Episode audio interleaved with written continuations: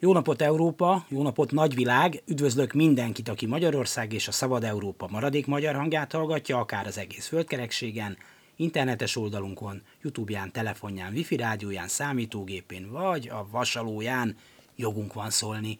Dési János vagyok, örülök, hogy meg is velünk tartotok, szerkesztőtársam V. Nagy Gyöngyi. Tisztelt kongresszus, kedves elvtársak, elvtársnak!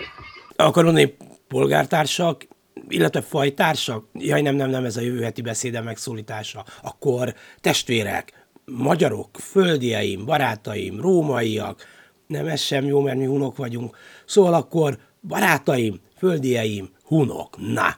Szóval a lényeg, hogy akadnak problémák és gondok, mert ne tagadjuk problémák, még gondok a fejlett diktatúra építésének időszakában is akadnak, amelynek persze elsődleges oka, hogy az ellenség keze időnként beteszi a szőrös lábát a mi szépséges Kárpát-medencénkbe. Egyelőre szerencsére még csak a Kárpát-medencénkbe, és nem a New Yorki fölhőkarcoló tetején megszerzett kis medencénkbe, de az elővigyázatosság sosem elég. Ám de száz szónak is egy a vége. A Kim Il-sen észak-koreai kormányprogram remekül halad, már kormánybiztos is kinevezésre kerül rövidest. Egyes hírek szerint, amit persze most sem megerősíteni, sem cáfolni nem tudnék, de hát értitek, ugye, az egyik legkitűnőbb, legönálló politikai tudós, széles látókörű világfit, elméleti megalapozottságú birkózót szemelte ki a mi kis vezetünk a feladatra, a nyújás macalatját. Nem, nem a kokorászt, hanem a német szilárdot, de kérem, hogy ez maradjon köztünk, hiszen az Európai Unió kívánsága természetesen pályázat, úgyhogy ki is írjuk, több jelölt is lesz, és legyen a végén meglepetés, hogy természetesen a legjobb, német Szilárd lesz a győztes. Kinek a feladata a külpolitikában lend, most, hogy a rezsi már rendben van, ha mondhatom így, ott lent majd szerveznie, hogy nem már az Egyesült Államok fújja itt a passzát szelet, a szellentéssel is el tudom mondani ezt a mondást, csak a hölgyike hallgató kedvéért, ugye, mert a gender nem engedi, hát értitek ugye ezt is. Szóval a lényeg, hogy Magyarország egyelőre középhatalom lesz, de a jövő héten a tervek szerint nagyhatalom. Erről éjszaka meg is jelenik egy rendelet a magyar közlönyben, és és ugye egy nagyhatalom nem hódolhatán be senkinek. Nyilván látták a remek Aranybulla filmet, amely megmutatta, hogyha kell, akkor a két kezünkkel kaparjuk ki a nagyhatalmi státuszt. Szóval se kelet, se nyugat. Hát ugye múlt évben is 5 millió 440 ezer magyar utag a külföld.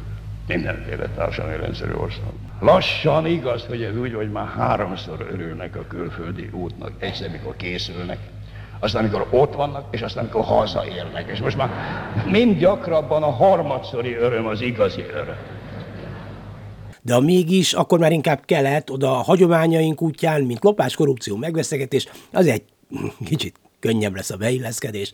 Szóval hát lesz itt nagyhatalmú ország, teljel mézzel, és a címerállat persze nem a nagyhatalmú sündicnócska lesz, hanem valami komoly, nagy és erős állat, a medve vagy a nyúl, a nyúl a legerősebb állat az oroszlán után.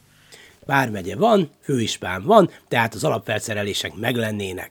Mészáros Lőrinc barátunk most alapít egy kacagány és magyar nóta üzemet, EU-s pénzekből, mert ezekre nagy jövő vár.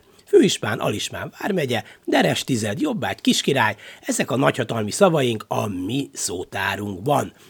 Az Erasmus-t is kiúszhatjuk, mert ez is a nagy politikai zsonglőrködés áldozata lett most egy kicsit, de nehogy már azt higgyék, hogy nekünk kell az a rongyos pénzük, amit ide löknek, ráadásul Erasmus. Figyelitek, Erasmus. Már a névadó is gyanúra ad okot, bírálta a hatalmat, a felsőbséget, a Balgaság dicsérete című munkájában kikelt az új gazdagok ellen, élesen kritizálva a semmit tevő, semmihez nem értő gazdagokat, és itt álljunk meg egy polgári szóra. Hiszen ha nem zárnak ki minket belőle, Isten úgy csak kilépünk. Ugyanis jó Mészáros Lőrinc barátunk, amikor Erasmus latin nyelvű olvasgatása közben idáig eljutott, hát nagyon fölszökött a szemöldöke. Az apukám egy borzasztóan okos ember. Én például azt tudom magamról, és észrevettem régóta, hogy én ezt nagyon keresem férfiakba. Tehát, hogy nekem ez, ez alapvetés, hogy, hogy intellektusban ö, megugorjon egy szintet. És a maga nyugodt, elegáns, kimért stílusában a falhoz csapta a könyvet azzal, hogy kikéri magának, hogy a dollár tanár baloldal már itt is hazát árul idegen Zsoltban áll, és őt cseszegeti ebben a könyvben is. Na, csak ennyit akartam mondani nektek, és most egy kis homárvacsora a díszvendégeknek.